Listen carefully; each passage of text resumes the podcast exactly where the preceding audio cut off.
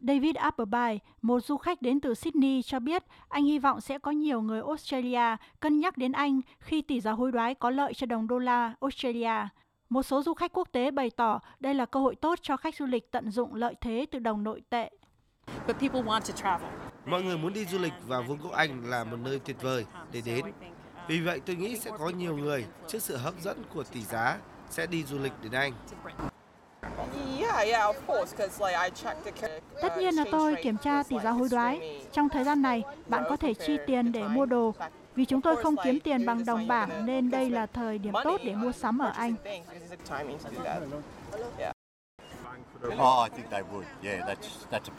Đó là một sự khác biệt lớn khi bạn tiết kiệm được nhiều hơn, khiến mọi người thích đi du lịch. Hôm qua, đồng bảng của Anh giảm xuống mức thấp nhất trong lịch sử khi các nhà đầu tư quốc tế phản ứng với kế hoạch cắt giảm thuế và tăng chi tiêu của tân Thủ tướng và Bộ trưởng Tài chính Anh nhằm giảm giá năng lượng. Đồng bảng Anh đã giảm gần 8% kể từ ngày 22 tháng 9 và giảm tới 21% kể từ đầu năm. Mức giảm có thể so sánh với cuộc khủng hoảng tiền tệ thời kỳ hậu chiến.